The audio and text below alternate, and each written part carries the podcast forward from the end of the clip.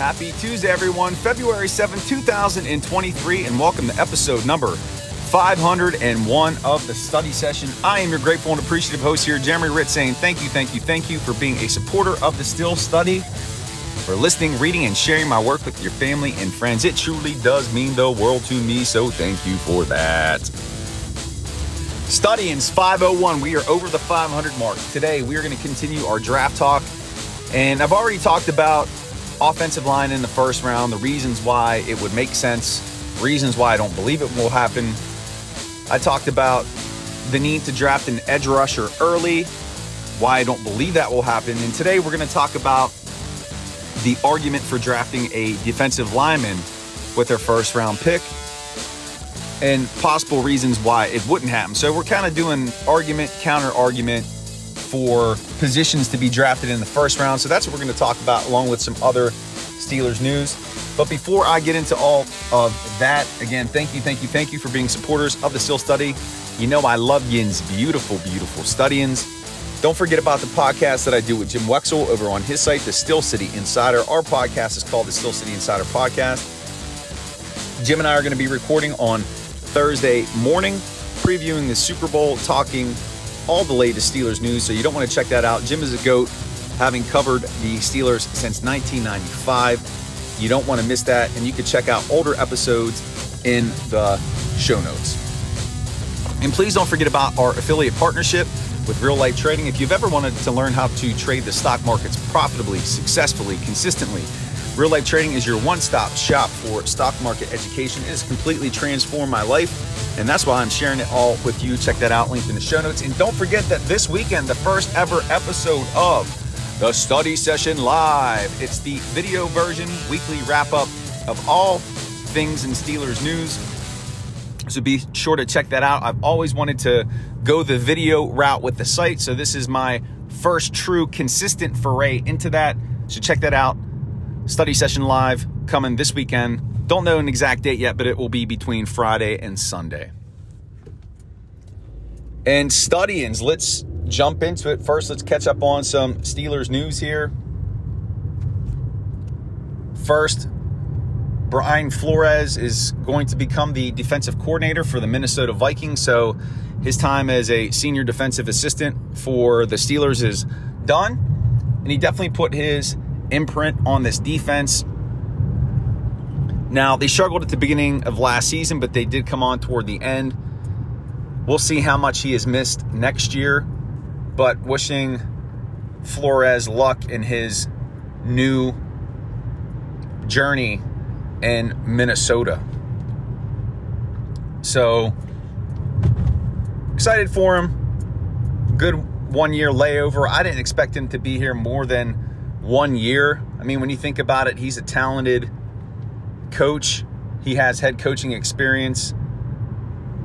He has strength when it comes to coaching the defense. So, you know, wishing him the best of luck, and he'll get his opportunity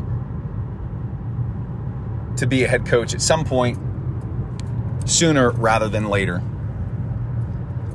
And so, again, I've been talking about point, counterpoint for positions the Steelers could address in the first round. Today, we're going to talk about defensive linemen, why it makes sense for the Steelers to draft the defensive lineman at pick number 17, and the reasons why possibly it wouldn't make sense. And I'm doing all this just to get us ready for the draft to identify which position they are going to draft in the first round.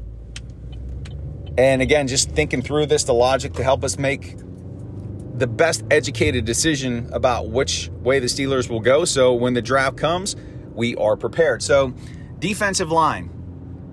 So if the Steelers were to draft a defensive lineman at pick number 17 in the first round, we know that they are prioritizing and putting an emphasis on rebuilding, not even rebuilding, but restocking the defensive line for the future.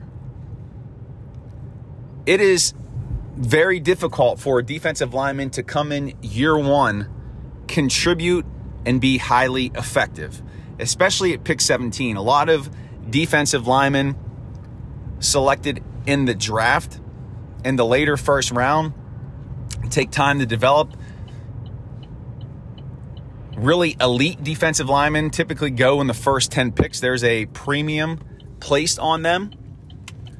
So this would be a future building selection if they do take a D lineman at number 17. And it doesn't mean that this prospect wouldn't start.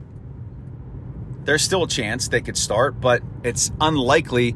The more realistic scenario is that they would be used in a rotation to spell the other D lineman. But one of the reasons why this could be a reality this spring is that Cameron Heyward is getting up there in age. We really don't know what DeMarvin Leal is yet. He's more of a tweener. We really don't know what Isaiah Loudermilk's going to be able to provide. Is he able to be a starter? We haven't seen anything confirming that yet. Larry Ogunjobi is a free agent. So is Chris Wormley. Are they going to resign any of those guys? You have Montravius Adams, who's going to come back for another year. So they definitely need to build depth at that position. But again, it's a selection that would be done with an eye toward the future. Now that again, the player would get snaps, they would be in the rotation, but they would not be a full-time starter unless they came in and just actually absolutely wrecked shop. However, here's the thing to keep in mind is this Steelers defense is predicated on stopping the run. And they had difficulties with that last year. Some of that can be attributed to ineffectiveness at inside linebacker. That's a position that they're going to need to draft as well. But they have to start adding some talent, infusing some talent with the veterans and the inexperience that they have on the defensive line. So, this is one of the positions that I believe, from my perspective, that if there is a high quality player on the board at 17 whom the Steelers believe in, whom they could believe can eventually be the starter, not necessarily a starter right away, there is a better chance, a higher probability that they pull the trigger on that player than they would an offensive lineman. They have to retool, restock this defensive line, and that could happen at pick number 17. Now, a lot of people might argue that, hey, maybe you can get somebody in free agency, maybe a young guy heading into his second contract. Quite possibly, they could do that. But this team does like to build through the draft. The last time they selected a defensive lineman in the first round, I believe, was Cameron Heyward, which seems like eons ago. They're due. But it's just all about that right player being available at number 17. So from all the positions that I have talked about and we've we've done the the point counterpoint on so far, we talked about offensive line, talked about edge, we talked about inside backer, and today we talked about defensive line. To me, defensive line, and I'm not done talking about the top positions. I have one more to to discuss, or two more, and that's cornerback and wide receiver. But to me, out of all the positions that I've discussed so far, defensive line is the priority. And if I had to pick a close second, though, I would not go this direction just based on the performance of the starting five there toward the end of the season and continuity. Offensive line would be second, but I have yet to talk about cornerback and wide receiver. So there you have it. Defensive line, as of right now, my top priority for your Pittsburgh Steelers at number 17 in the draft. Would love to hear your thoughts. Put them in the comments below. Anyway, studying, studying, studying, studying. My gratitude and appreciation to Yins. You know I love Yins out there in Steelers Nation. episode 501. Don't forget about the podcast that I do with Jim Wexover and his site, The Steel City Insider. That is linked in the show notes. New episode coming Thursday. Don't forget about our affiliate partnership with Real Life Trading. Changed my life. Check it out. Maybe it could do the same for yours. Don't forget the study session live, our new video feature of the site is coming this weekend. So be sure to check that out. And remember, on this gorgeous, gigantic, gratitude filled Tuesday, February 7th, 2023. Not everybody is a Pittsburgh Steelers fan, but you, my black and gold brethren, most certainly are.